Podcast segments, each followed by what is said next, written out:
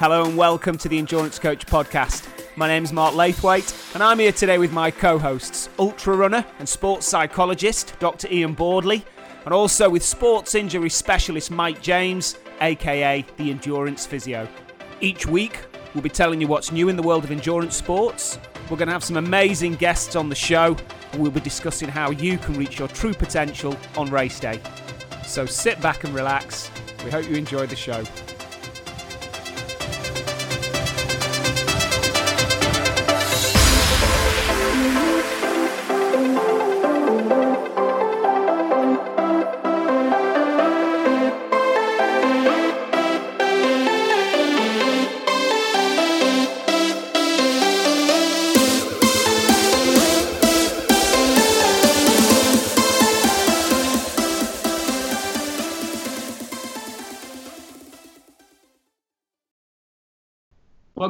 Afternoon, boys. I hope you are both well in these very uh, challenging and uncertain times. Uh, good to see you both.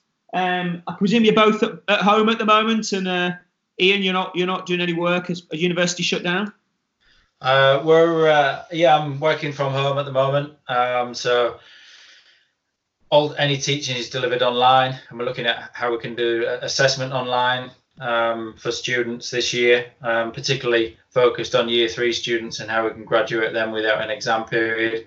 So there's a lot of uh, work around that at the moment. But uh, research wise, either focusing on projects that we can collect data through tele- telephone uh, interviews, online surveys, or um, yeah, or research that we're already writing up. So that sort of stuff that we can do from home at the moment. Uh, so yeah, uh, and that and homeschooling the kids. Yeah, yeah. Mike, same for you. How's your? Uh, are you working from home and keeping your businesses going and homeschooling and juggling everything? Yep, all of the above. Um, I'm thankful that um, the way I've run both of my sort of the treatment-based and coaching-based business, plus the wider therapist world software business, they both run online platforms anyway. So it's been less of an adjustment for me than some therapists to switch to purely doing online consultations. But we're ticking over with that stuff, whether it's helping my business or me helping other businesses. Homeschooling, uh, I think, as most people started, started off with quite a lot of structure and now involves lots of assault courses in the garden and running them up and down the, the, the front lawn to try and just burn some energy. Um, but yeah, we are homebound. Um, and the wife still so the dental dental world is doing half days like emergencies only. Mm. so we're just dovetailing nicely between one of us works in the morning one works in the afternoon and then we seem to have tons of time tons of time at night. Um, i um, if there's a positive for me to take i did in jan this year i signed a book deal to write a book about some sports injuries and they've there's very little been done between jan and march. It's supposed to be due for publication in September. So I've finally got a chance to lay out all the research papers and just spend some time trying to plot my way through that. So um, so if I'm not running around with the kids or trying to see people on the computer, then it is just trying to write a book slowly. Yeah, yeah. I think it is worth saying to all the parents out there who are, um, you know, attempting to homeschool the kids, don't worry about it. No one else can manage it either. You know. It's yeah. the same everywhere. Don't worry about it. Don't worry about it. So, Mike, with your um, what's your current um, what your clients and the people you're coaching, um, you know, the last couple of weeks, where do you stand them with the whole, um, the, you know, the whole coronavirus things? What kind of things you're seeing, what you're hearing back from from athletes? So I think up until this week, there was just that whole meltdown. People just didn't really get what was going on. Everyone was struggling to find some sort of balance and equilibrium. The dust seems to settle, so everyone's been a bit of everything for two weeks. Whereas I think this week I've certainly seen the dust settling. People are starting to find some sort of routine, or then try to find a routine for both their therapy and their treatment and their training. So, um, so it seems to be the conversations of this week are far less erratic and um, sort of um, muddled as I've had with people in the last couple of weeks. People are ready to go, okay, what can I do? How can I do it? what should I be doing and what have I got access to. So this week's been a lot easier to have conversations. But as as I'm sure you guys will have found the same, it's been a little bit of everything. There's people with a real common sense, down to earth approach to it, and then there's those that have gone completely extreme one way and those who've gone completely extreme the other way from doing more than they normally would or less to almost complete rest. I've seen lots of people who are really struggling to do anything right now. Yeah, yeah. Uh, Ian, what about you? From a psychology perspective, hear people having their, their events taken away from them and uh, probably lose a bit of motivation. Where do you, what's your thoughts on that? Yeah, I mean, as many listeners will probably be aware that we've talked about on a number of different topics um, over our different episodes. Uncertainty and lack of control are not good things psychologically for people. Um, tends to bring about a lot of anxiety and stress for people um, when they're uncertain about things, and um, and it's not good for motivation as well. I think, especially in this regard, in terms of the uncertainty we've got here, because um, we hear the term unprecedented a lot at the moment, but I think in terms of training, it's really difficult for people because very few people have ever been in the situation where they, it's not just that you haven't got a race on the horizon. I think we've all been in that situation where yeah, you may be in the off season and you you just sort of on getting back into your training, but we're in a position now where you, you can't actually identify a race or know which is going to be your next race. So it's bringing in a, a a new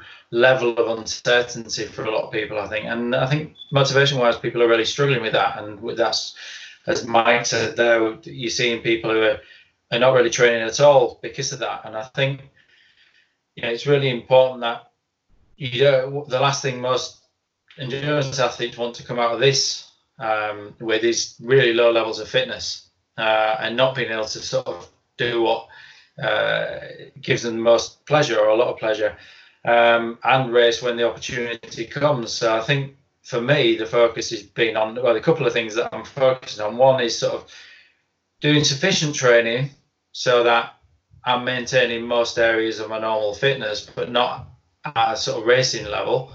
Um, so you know, for, for, running maybe around 40 miles a week with a couple of sessions that have got some quality in there, uh, and then a slightly longer one uh, within the week. But also to work on aspects of my fitness that I, I normally wouldn't do, um, because there's a lot of t- a lot of times that I wouldn't work on, say, upper body strength or aspects of strength that I think might impact negatively, especially at this time of the year, on my endurance fitness, and I'd be doing more specific work. Um, so I've started to introduce other aspects of fitness and playing around with different, trying different training methods and trying to learn in this period. So you know, if I do, so we often stick to what's familiar with us because we know if I do ABC, I get in good the sort of shape I want to be in to race.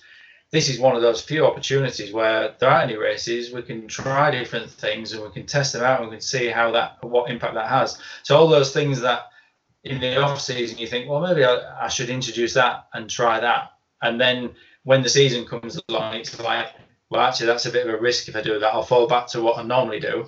Now's now's the time to sort of try some of those things and develop areas of fitness, or try and address that niggling injury that you maybe just carry normally, uh, and really sort of iron all those things out and bring some positives out of uh, you know what is on the whole a very negative situation. And I think if you do that, bringing in something different means that you're not expecting the same levels of fitness and the same performances you normally would. So it sort of takes a bit of the pressure off in that regard. You're doing enough to sort of maintain levels of fitness um, so that when the opportunity to race comes, you may be only five or six weeks from getting back to a decent level of fitness. But there's also some positives and some learning to come out of the whole um, situation to put a bit more of a positive slant on it. So yeah, there's some of the things I'm focusing on to try and offset some of that uncertainty that comes in situations like this. Yeah, you know, and we've talked in here a lot of times about A, B, and C goals, haven't we? And the people that we're coaching, you know, we've had this conversation with them already, and just say, look, your A goal is that your A, if you carry on training for the event you've entered in in summer, on the off chance that it's going to go ahead, which, as we know, the chances of events going ahead in summer are probably quite slim, but That's your A goal. If that doesn't go ahead, you look for something later on in the year potentially, which is your B goal. And if that doesn't go ahead, your C goal is purely that you're just going to maintain a level of structured fitness and find new ideas and things to um, to work on. And and it, it's going to be A, B, or C, and whatever it is, it it is. You know, but uh, like you know, if you've only got an A goal, then once that A goal is removed, when the organizer says it's not taking place anymore, then that's probably when people's heads start to fall a little bit, isn't it? Yeah, and I think when you're doing that kind of training for a very specific um, A race, some of the sessions that you're doing really, you know, if you're going to do them right, require a really high level of commitment. And to get that level of commitment and that level of effort in those sessions to get the benefit that you need to get that level of fitness, you, you probably need to know that that event or be confident that event's happening. Um, so it can be really difficult to try and maintain that sort of program when there's that degree of uncertainty in the background. When when you're doing that fifth or sixth rep, where normally you're right on the limit, um, to sort of bring those efforts out when there might be no real purpose to it is very challenging, very difficult, um, and perhaps unrealistic for a lot of people. I think. Yeah, and it, I mean, this brings me on nicely as well to um, we're talking about if you're training for a, a, big event.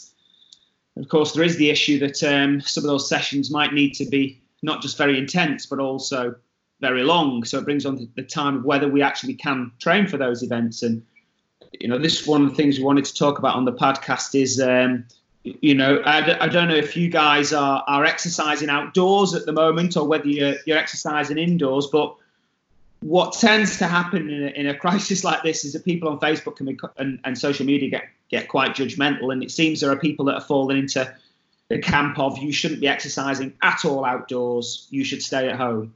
And then there's a group of people who are saying, well, no, the government have said that we can exercise outdoors, so we are going to exercise outdoors and be reasonable about it. And then there's Joe Skipper.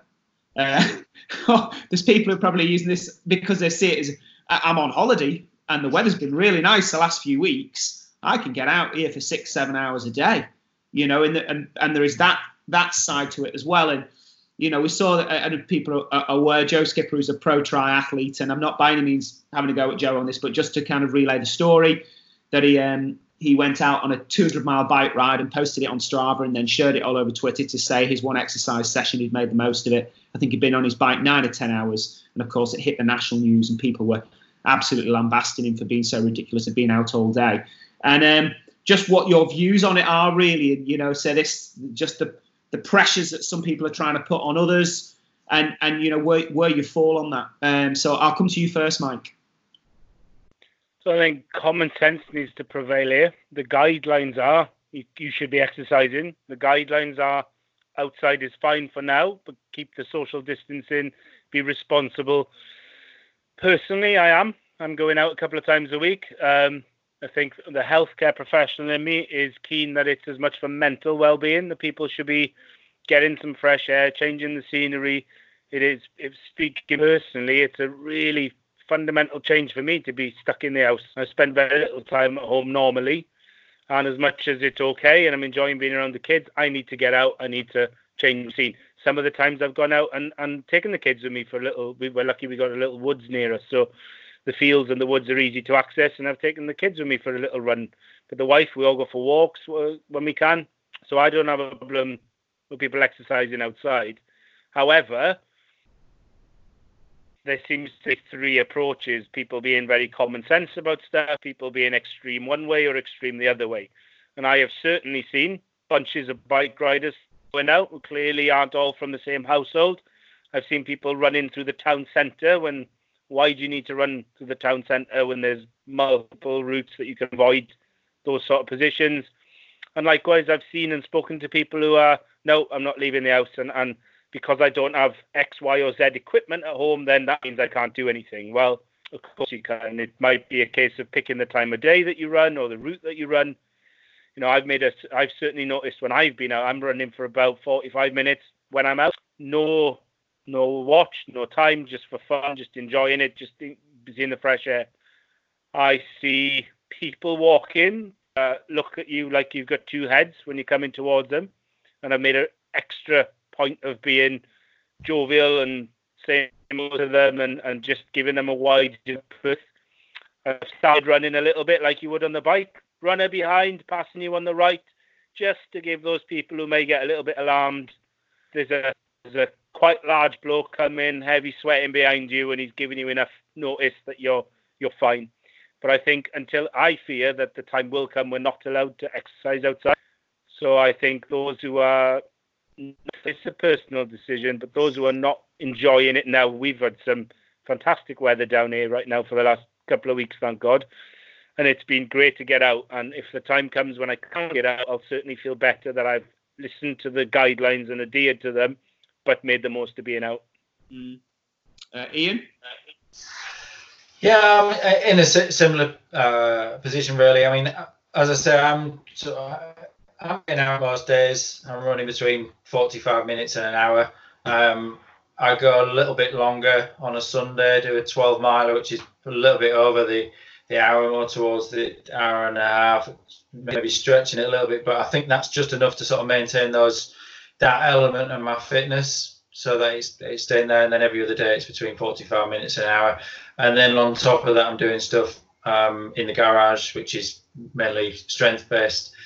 But in terms of uh, what I think you know, people should be doing, I think there's a big you know, I don't think we can base this you know on personal decisions and and how it impacts us individually we've got to look at this uh, as a nation and I, I, very much agree that this is uh, you know we've heard quite a lot about this we've all been in this together and i think we are and there's a lot of people that are really putting themselves at risk um, you know i'm thinking about people working in the nhs people who are still work in supermarkets and so on to, to allow us to live which is still you know fairly comfortable uh, lives for a lot of people, uh, and it's a real benefit that I can still get out running. But a lot of what is being done in the background in terms of decision making around government and whether they're then bring in more stringent measures and so on is all predicated based on what the current strategy is and what the effects of that are.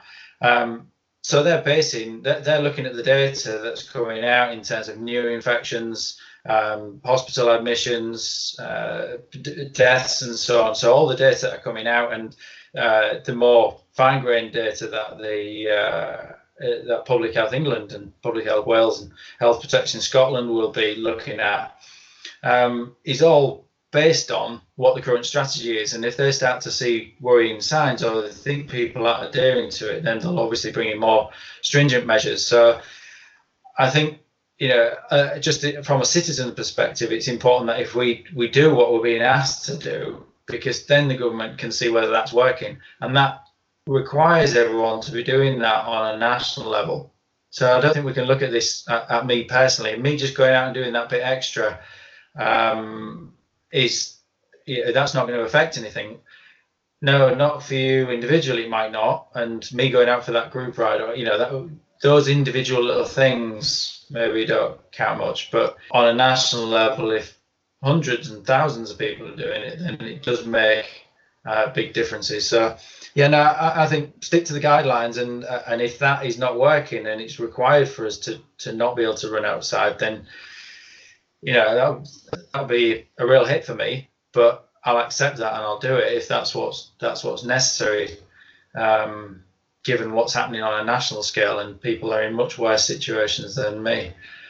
Um, so yeah, no, I think you know there's no need to be more extreme than what the guidelines are saying, but then again, we don't need to be um, taking things much beyond what um, we're permitted to do because I think you can maintain a good level of fitness if we stick within those guidelines, and hopefully it will then be necessary for for things to get more strict. Yeah, I do. I mean, I do find it frustrating. We, you know, we closed our businesses down before we were told to close our businesses down, and we've isolated and haven't seen parents, haven't seen any friends, haven't ran with anybody. You know, we've really done absolutely everything. And I go out for 45 minutes outside for 45 minutes to an hour every day running, and I'm doing everything possibly I can. But I still, when I look at social media, I'm almost sometimes afraid almost to post it that I've been out for a run for an hour because I think you know, there'll be some people who want to jump on it and say you should be doing everything possible and you should be staying indoors.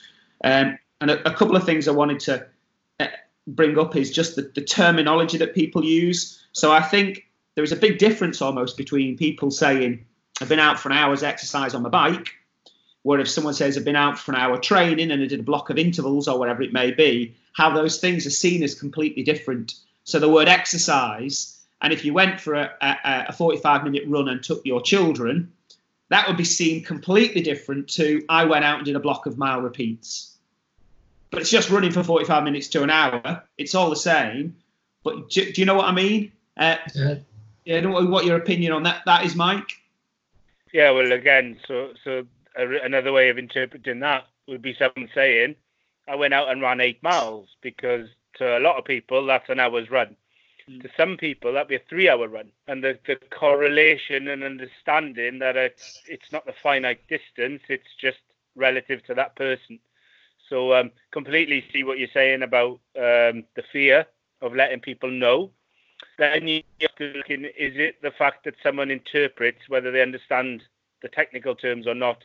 Someone being detailed in a training session is the true issue.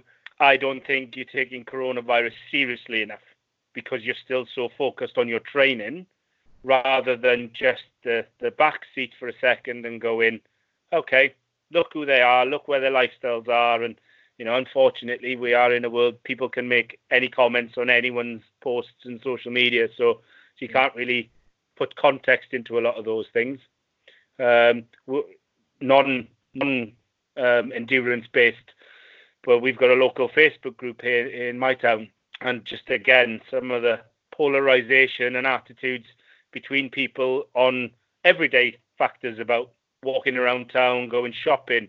There's just the same sort of vitriol and lack of understanding between the extremes um, because there's no context there. So, so I don't have, you know, we can, we can, and most of our listeners will be able to see someone write a technical session down and understand it in the context it is. But um, but again, I just you know I said it before on things like when we chatted about Strava and tech. Uh, it baffles me unless you're a professional with sponsorship commitments or a coach with an athletic team that you're trying to give education to. I just don't understand why anyone ever needs to tell anyone online what they've done. Train yeah. for you, train for what you enjoy doing. So it's your fitness and your performance you you should be worried about. And you know, proud to say I do not have a Strava account.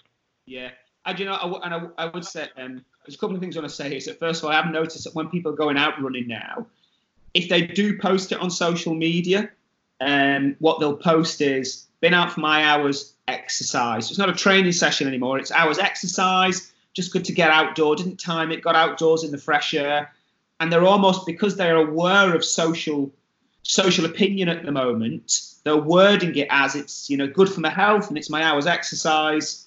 When rather than saying yeah, went out because I wanted to do one mile reps or something, because people probably have a more positive view of someone exercising outdoors and going blowing off a bit of steam and getting out compared to doing a structured training session. Um, and I think that's where perhaps Joe Skipper completely misread it. That he's gone out for a, this long ride and thinks it's okay to post it on social media, and you know, and and just so much against public opinion. It's so the polar opposite at the moment. That there is never anything going to happen apart from getting attacked. And um, yeah, just you know, just stop posting it on social media if it bothers you. If you're worried about it, be really sensible and don't post it on social media because then you're not at any risk of people coming back and, and attacking you. But one thing I want to ask you, Ian, just taking this a step further, even as we are doing this podcast, I am very conscious of we are talking about training and A, B, and C goals and people's races. And I think there would there maybe is a growing view that people would listen to this and go, why are you guys even talking about this? Do you not know there's something much more serious going on in the world? Why are we even talking about races whether your race will or will go, go ahead? And your B race or your C race or maintaining your fitness or working on the other weaknesses that you didn't have time to do.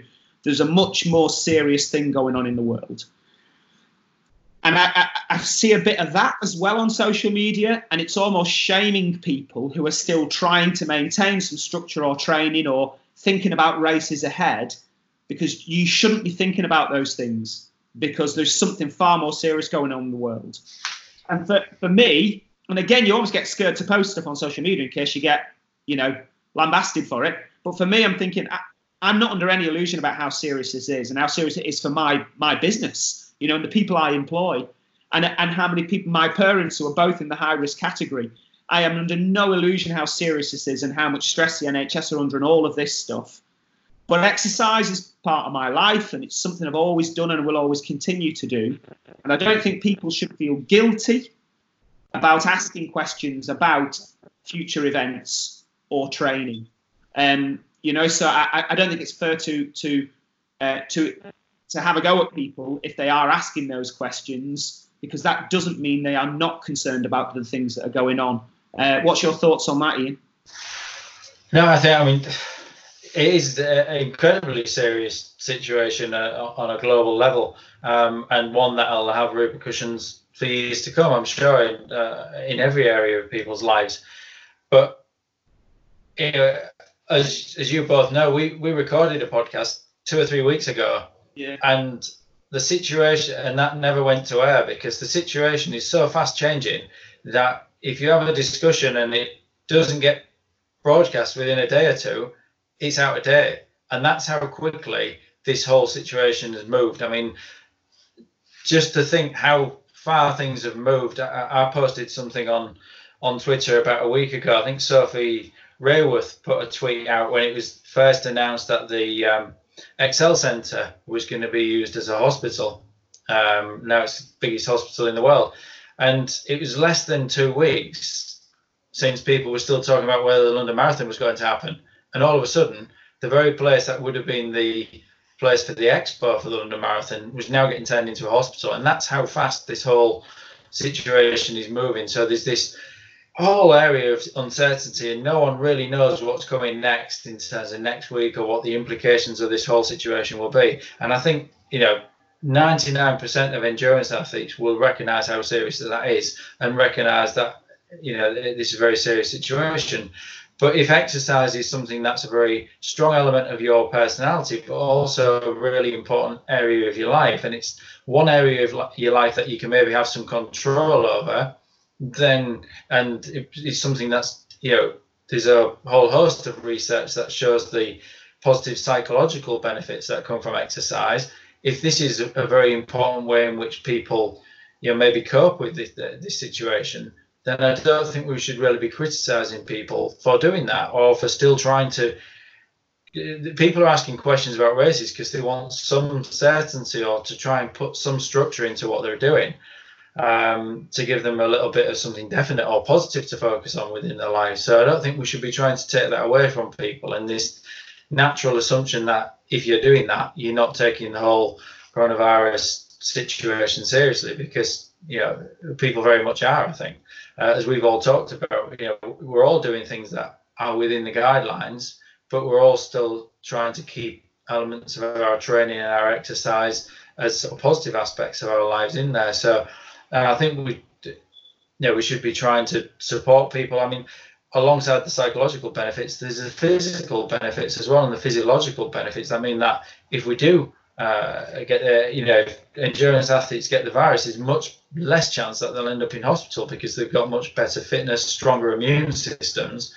So, and that is what that's what the government advice on getting out for an hour's exercise every day is predicated on. Is that they know that people are going to be fitter and stronger, and they don't want another issue with public health stemming from this whole situation because people are just, you know, stuck at home uh, and uh, unable, you know, to go out and exercise.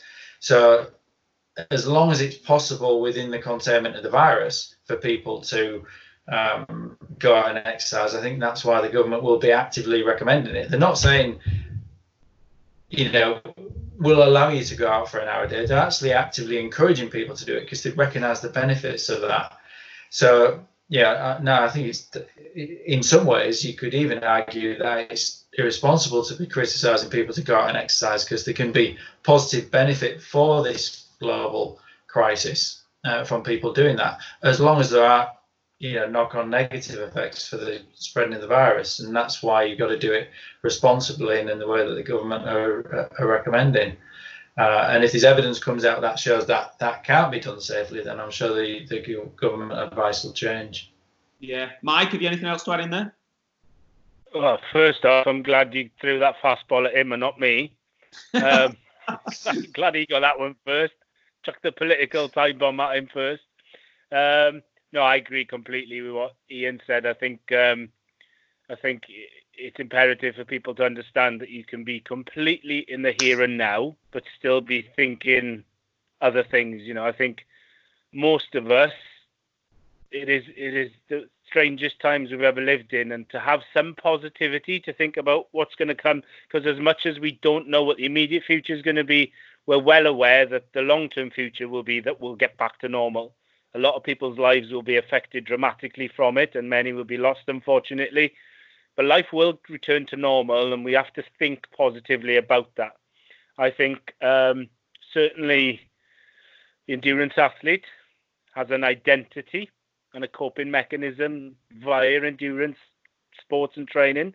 So there's that factor that we have to. That's why some people are training because it's who they are you know, I have many colleagues who are in or have returned to the NHS and are now at the front line.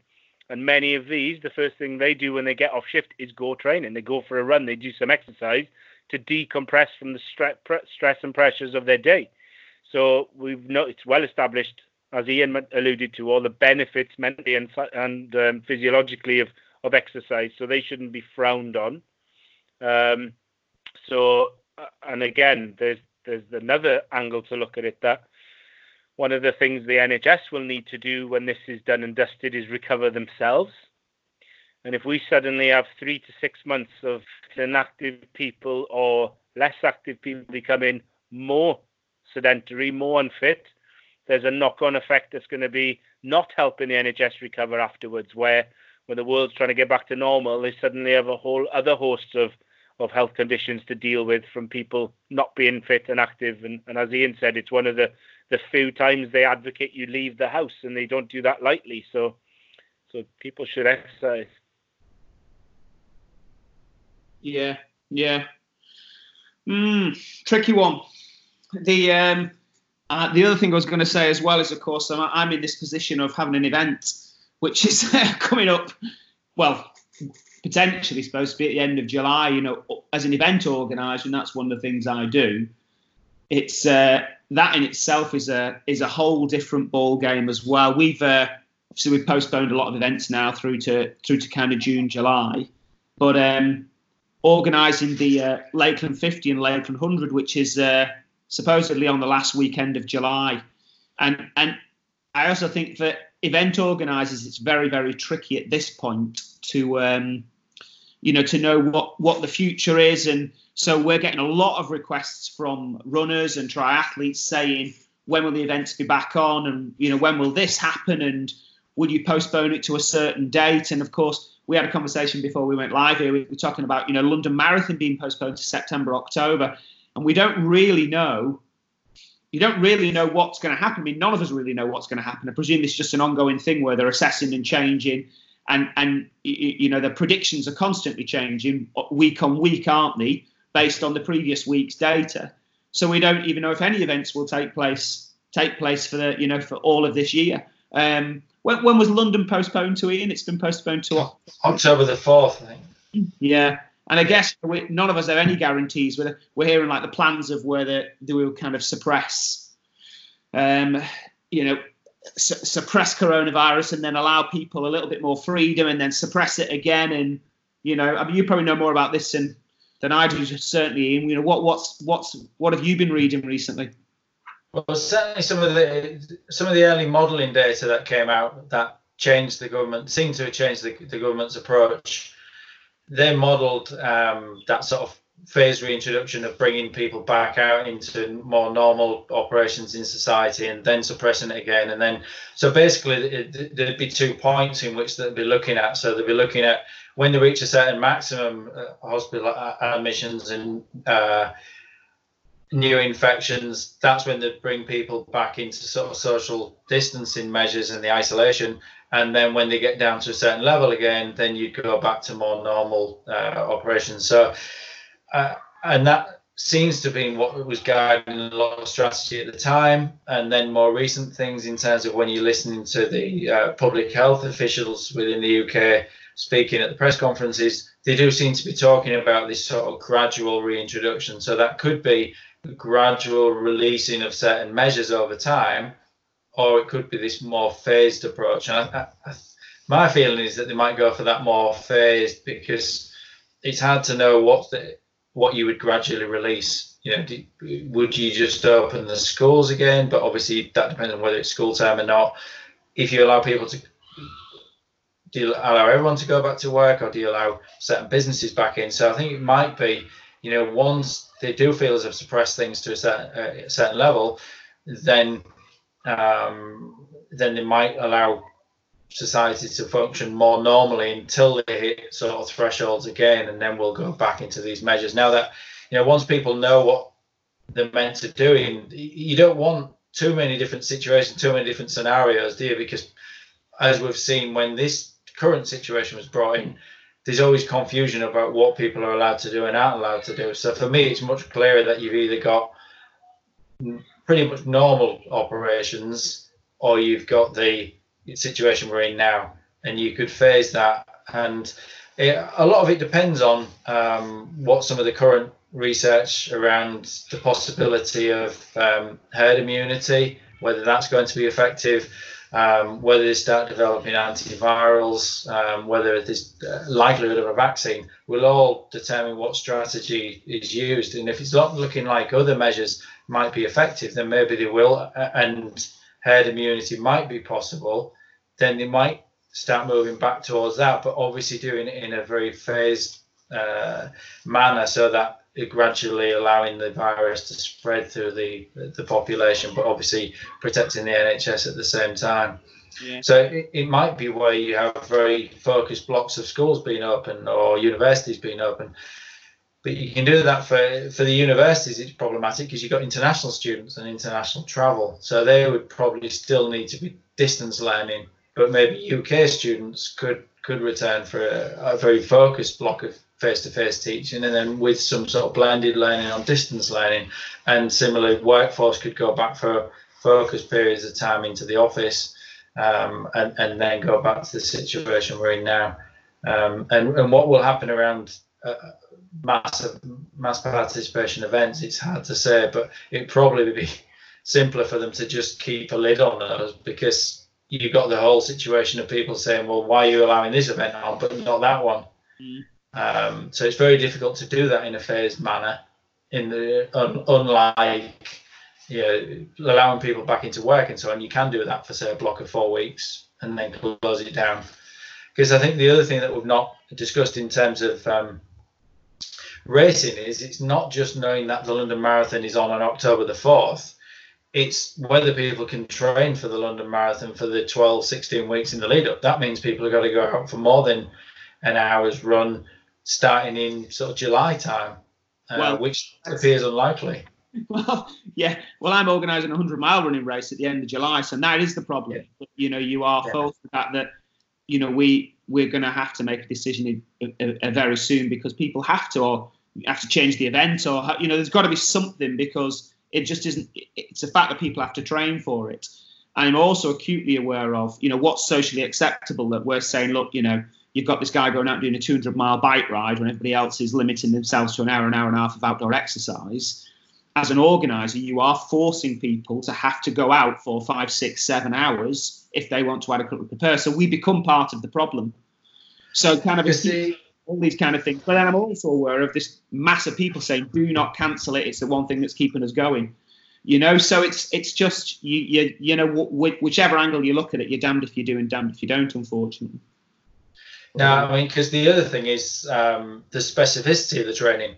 So even if I could go out for longer than an hour at the moment training for the hundred, so um, this time of year, so, well, once London is out of the way, I would be spending most weekends either doing a long session or it's on the M6 heading up to the lakes or heading round to Shropshire to get some decent hills in. You know, because I'm in the middle of Birmingham, I'm not going to tr- be able to train for a reasonably hilly 100 miler, um, train effectively in Birmingham unless I'm running up and down staircases somewhere, um, which in itself is challenging when you can't get access to buildings. So, you know, it, you can't do the specific training in terms of the the hills because it requires the unnecessary travel that is not allowed at the moment as well. It's, yeah, it's problematic for a lot of people. Obviously, some people live close to the hills than than I do.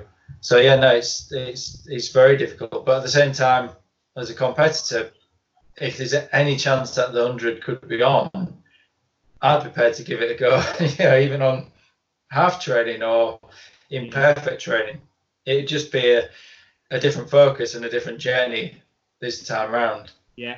Um, in that situation. Well, I, I, I think the psychology when this sort of whole cloud lifts over us, I think people will be so glad to be able to get out and to be able to commute and mix and do different things. I think people, certainly the physio in me, is thinking, oh, God knows what's going to start popping up on the horizon. People will be doing all sorts of stuff underprepared.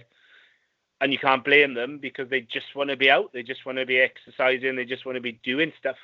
So you'll probably have a lot of people, you know, if you put an Ironman on six weeks out, people will probably turn up and have a bash at it.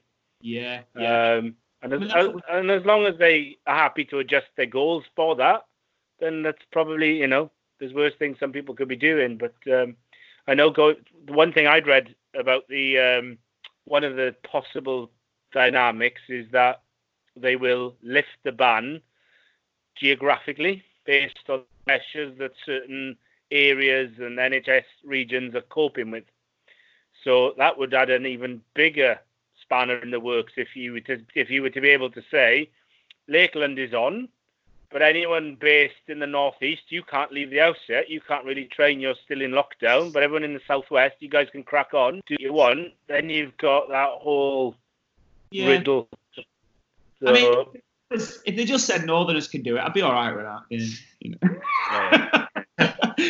yeah. and it is. Yeah, but it, it, that's and of course the whole thing. You know, I mean, the, we're discussing this, and the bottom line is that Coniston Parish Council or the Lake District Council might just say, no, no, you're not bringing 2,000 people to Coniston. It's as simple as that, and rightly so. Why, you know, why wouldn't they? You know, if I was in their shoes, you know, why would people in Coniston go? Yeah, come on, people from all over the country come. So it, yeah, it's it's a very very uh, very very tricky situation, unfortunately. And there's um, I'm hoping there's going to be some light at the end of the tunnel, but who knows? But uh, just one thing to finish on as well. We, I know we had a bit of a chat about this before we did the podcast. Is I'm whilst I'm going out exercising, and I think a lot of people who, if you do go out for a run, I'm quite fortunate because we're quite rural that I can go straight out the door and sometimes not see a single person or just bump into one or two people when I'm out uh, running and you kind of think because you're alone and you're and you're not running with friends and you're not bumping into many people that you are safe. But I'm just very conscious of this. I'm hearing these things about the it, the the virus can stay on metal for I don't know if it's three hours or three days. I'm confused to be honest, but but every time I get to a stile or I put my hand on a metal latch that opens the stile, I'm now thinking it's you know whilst I might be out here on my own, someone could have ran down here an hour earlier and opened that metal gate and put their hand on it.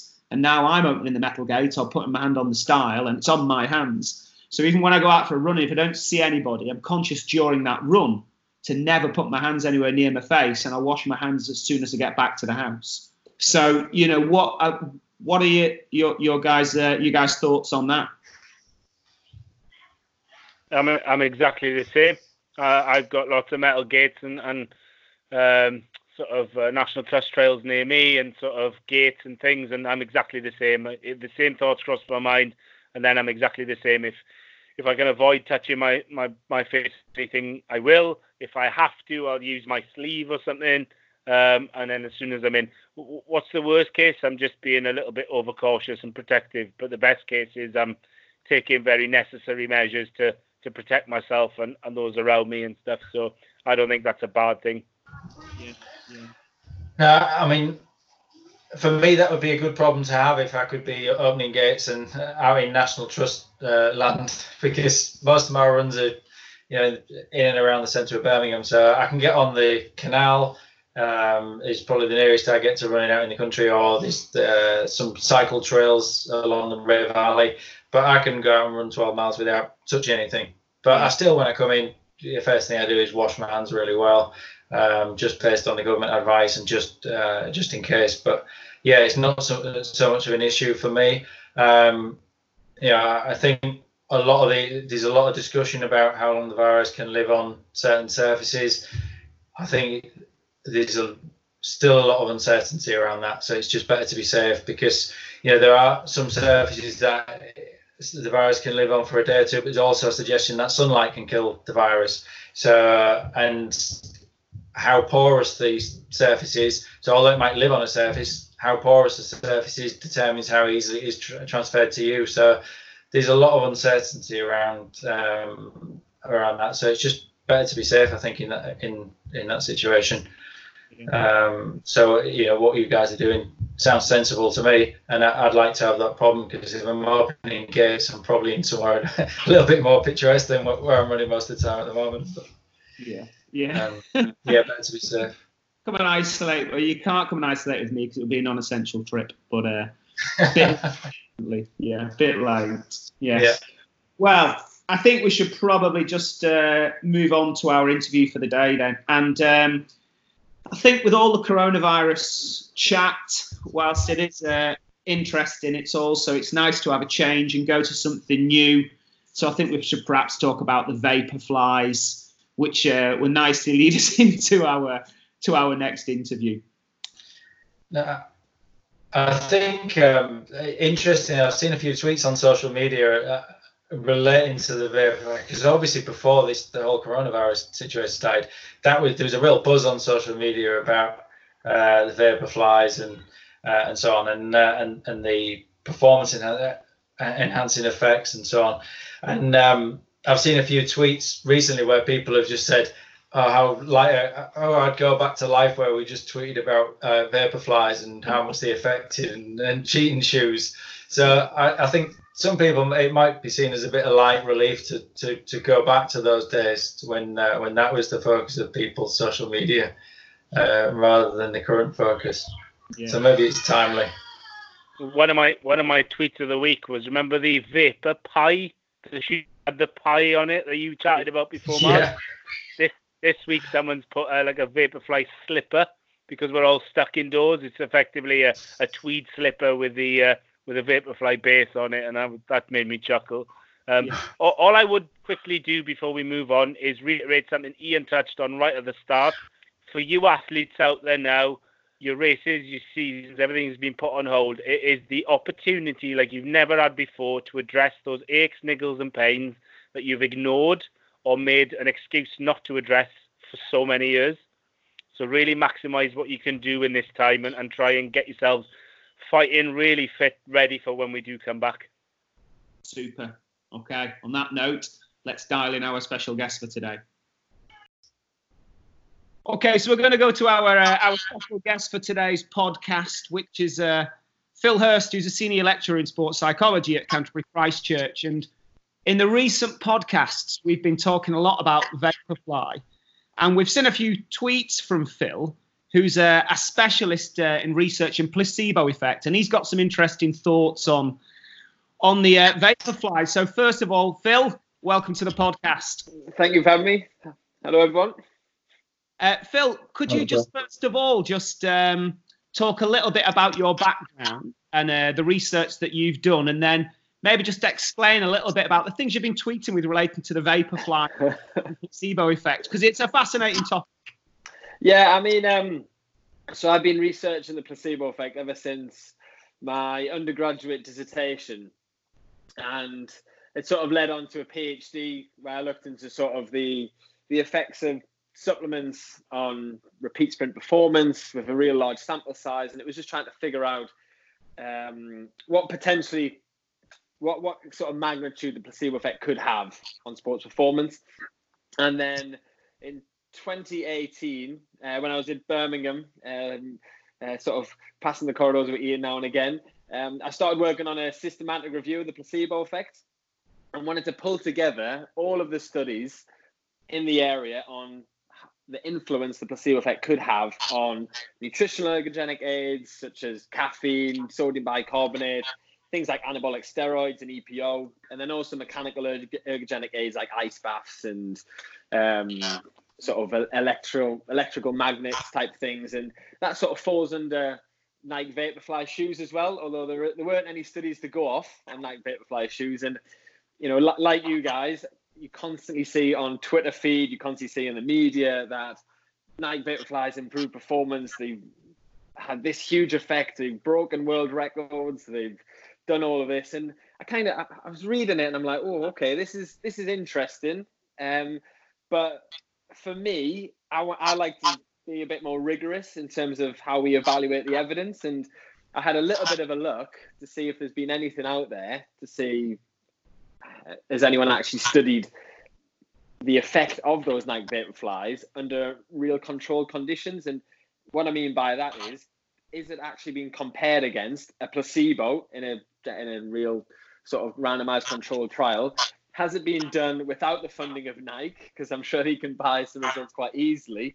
And on, on sort of a, um, on a, a meaningful measure, such as a 10 kilometer time trial or marathon performance, whatever it may be. And there was absolutely nothing out there that I could find. So for everyone to be jumping on this bandwagon to say, oh my God, they've improved these times by this amount, is it ruining the sport? I believe there is definitely a mechanical engineering uh, effect, but I'm trying to think about how much of an effect is that a placebo effect, and there is always a component of a placebo, and there's always a component of the actual true effect of the intervention as well. So, it's for me, it's about take a step back and let's actually evaluate how much is the shoe improving performance or how much is the hype actually causing these improvements in performance. So that's where I'm sort of coming from with it. Awesome. And, I, and I, yeah, and I threw that tweet out there just to sort of stir the pot a little bit, and quite a few people had bitten, which was quite funny. But um, it's also quite nice just to see, um, just to put another perspective out there as well. Yeah, yeah. I think quite a few people, yeah, because Ian's uh, Ian's chomping at the bit, ready to go here. Hand you over to Ian. He's got loads of questions. Hi, Phil.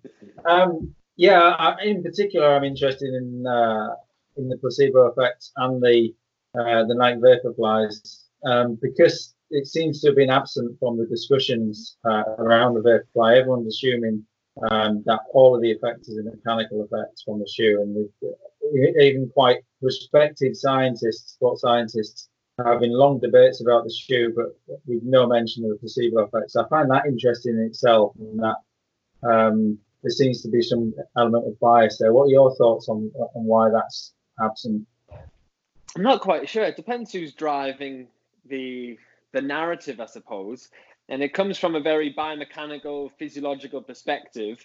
And I'm not quite sure whether they've kind of considered the psychological element or at least consider the significant impact that could have. So I think the origin comes from the sub two, the breaking two project, and even that in itself is a huge placebo. You know, the the amount of marketing, the amount of hype that went into that, and for them to bring out a shoe and say this is having such a huge an effect on performance, it's going to help break two hours.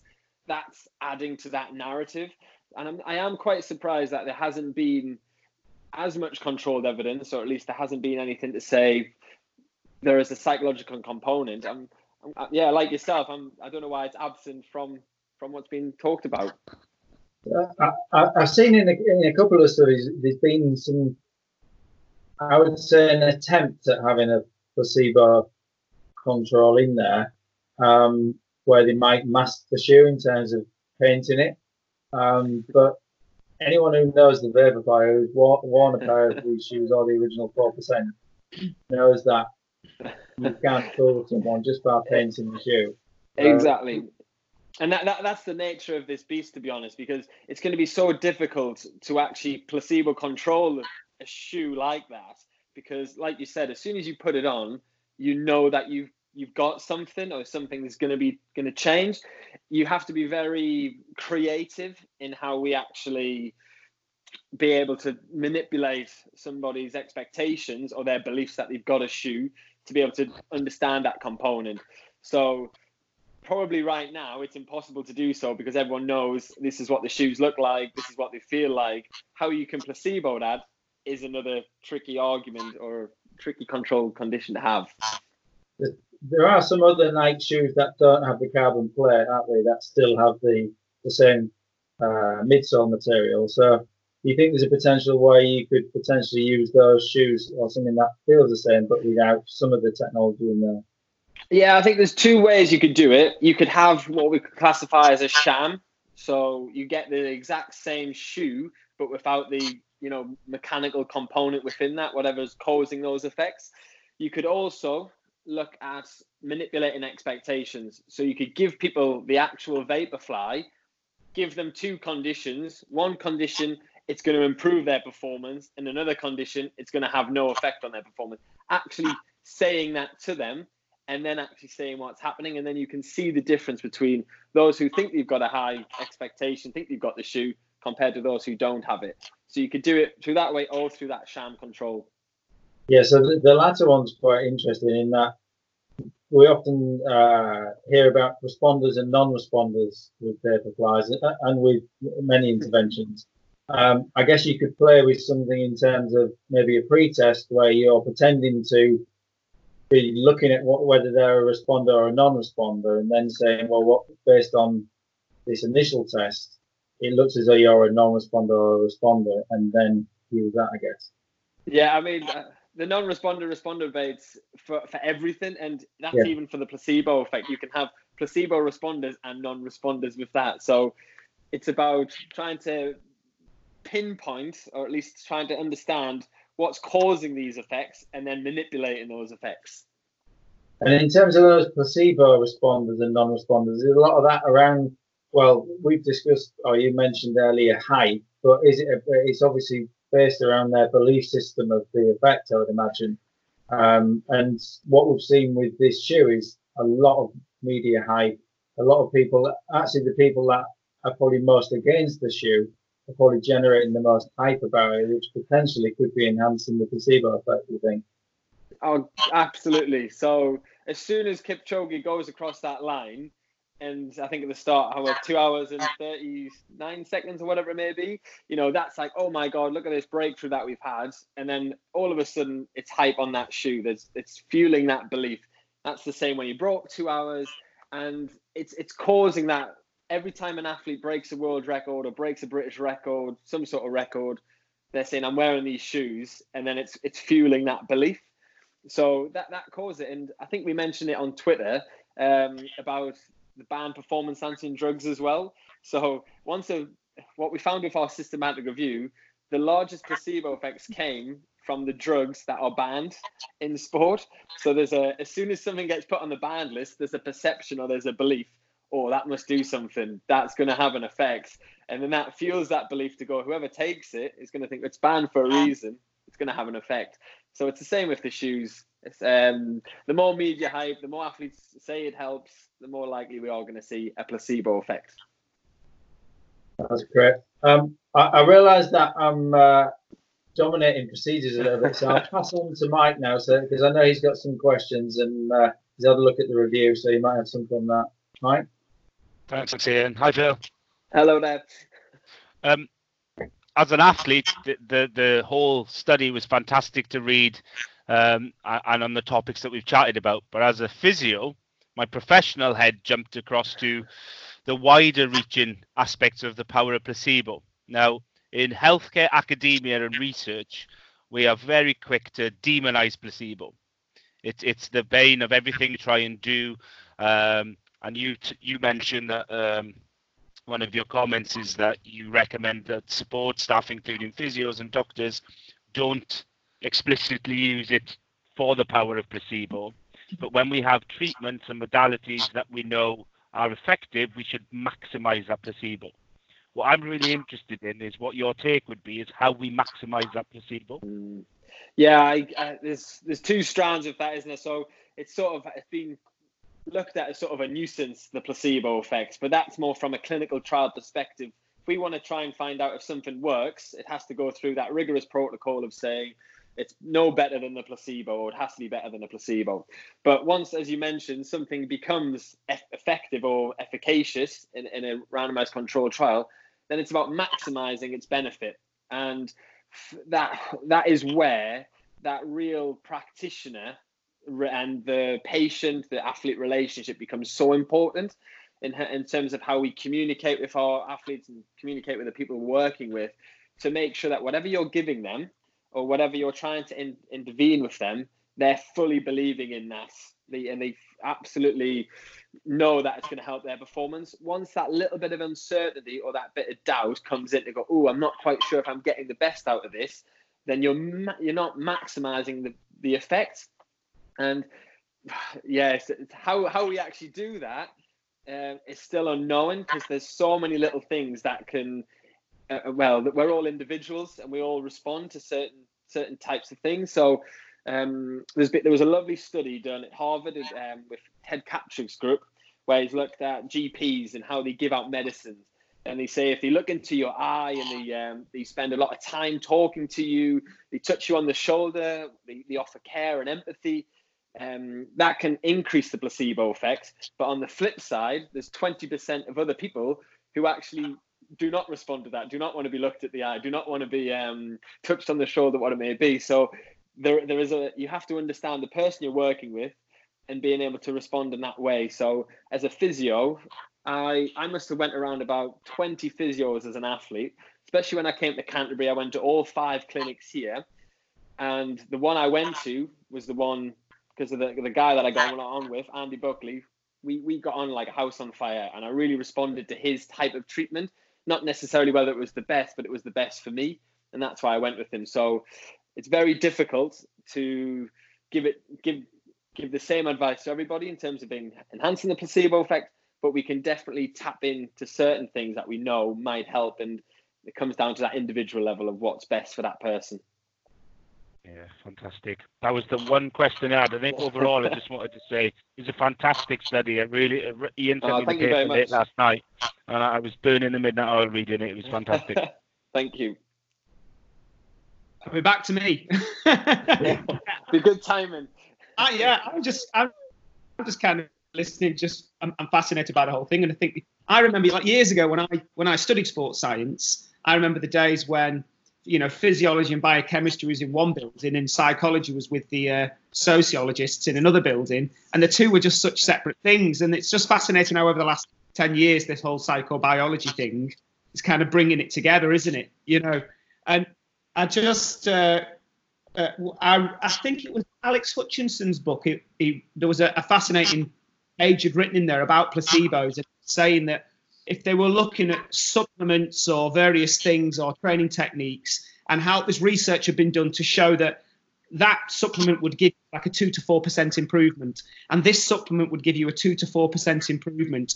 So they looked at well, what if we take all the supplements, if we take ten different ones, that should add up to 20 to 40% improvement. And it added up to a 2 to 4% improvement. you know? Yeah.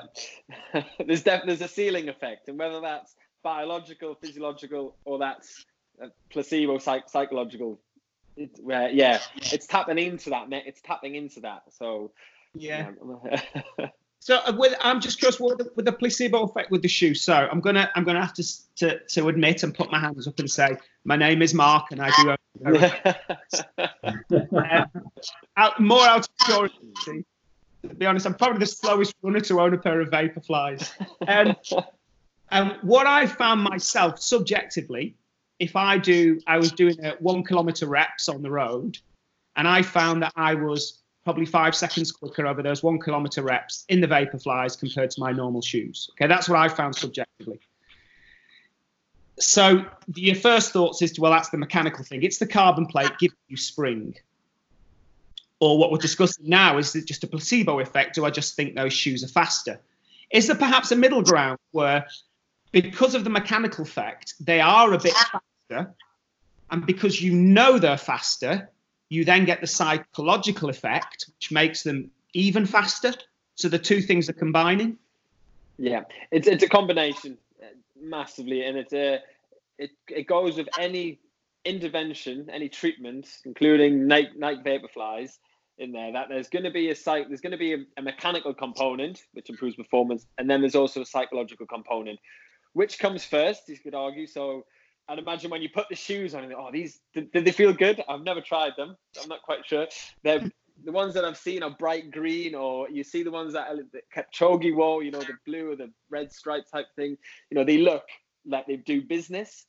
And the only way I can relate back to it is when I'm about 11 years old and I get a pair, a new pair of trainers, and you put those new pair of trainers on, and you go right down the street and you start sprinting because you feel like you're flying. It's a little bit like that in terms of how you feel. So as soon as you put them on, you might start feel, oh, I'm gonna get, I'm gonna feel, I feel good. You get that real boost in mood, emotion, whatever it may be. You also get the mechanical factor, mm-hmm. which then sort of um, adds to what you already believe. It, it sort of confirms that yes, this is working, which then increases your belief some more to think, right, these are doing some good. And then all of a sudden you finished your rep, you look at your watch and go, wow, that was that definitely works. And then again, that confirms what you've already believed and what you've just expected. So by the time you next run on, uh, you do your next rep, it just fuels that again. So it's yeah, it's cyclical. They, they're working in combination in tandem, and um, I don't think you can ever separate them. But it's a fact of trying to understand how much of an effect the mechanical side has compared to the placebo side. Yeah, I guess if you're if you're wearing something which you know is faster or will definitely make you faster physiologically, biomechanically, whatever it is, then that psychology thing is just going to be even stronger, isn't it? Yeah, absolutely. I'm also interested with the with the marathon times. Whilst we've got the you know the impact of the Vaporfly, and maybe people now believe that the Vaporfly can push a sub two hour where when they weren't wearing Vaporflies they couldn't run sub two hours. But I also look back to when Paula Radcliffe ran the world record at London all those years ago, and I can remember. I mean, you might you might be too young to remember this, to be honest, but I can remember back then how suddenly all the women started running under 220 when it had been mm. such a big challenge. And now they all yeah. started 220, and then when she, when when that stopped, they all did back and they were winning it in 223, 224. So is that a benchmark thing or is it a placebo thing that they knew that it's now physical we're all capable of doing it? Yeah. I've got about two minutes left but um that just what you said there is really fascinating because we wrote in a book chapter a few 2015 of the sub four minute mile and it's it's it's so reflective on that as well. It's, it's quite mirrored by that. You know um, Landy's trying to break the four minutes for a good two to three years was never able to do it roger bannister comes out 1954 breaks four minutes and then about a month later Landy goes and breaks it as well and um, i don't know the exact figures i think the figures have been uh, flow, been blown out now, but uh, loads of people ended up breaking the four minute mile, didn't they? And obviously, like high school athletes now do it quite regularly. So it's it's crazy to think what we thought was impossible now is we can do. That's probably the same with women's marathon, sub 220. Paul Radcliffe shows it's possible to do. Other athletes follow. It's got to be the same with the marathon as well. Kipchoge will do sub two hours, I'm sure in in appropriate conditions, and then that'll follow with other athletes pushing that boundary. Yeah, yeah. Mm. Well, I, I know you're short of time, Phil, so we'll let you go. But if you do t- try the Vaporflies, get. I'm going to have to, I think. Yeah, the pink ones. I found the pink definitely the fastest. All right, yeah, the brightest as well. Yeah, is that what it is? Yeah. Thanks very much for talking to us, Phil. It's Thank been you for your time, guys. Thanks, Phil. Cheers. Bye bye. Take care. Thanks for listening to the show today. If you want to follow us on Twitter, you can follow myself uh, via the Endurance Store at Endurance Coach. You can follow Mike, the Endurance Physio, at the Endurance PT, and you can follow Dr. Ian Boardley at MD SportX. That's MD Sport EX. Uh, you can also visit our website. You can visit theendurancepstore.com, which is a local running shop near Wigan. And uh, we also offer the endurance coach testing and coaching services. And also just check out sportsinjuryfix.com, where you can find a sports injury specialist near you. Speak to you soon.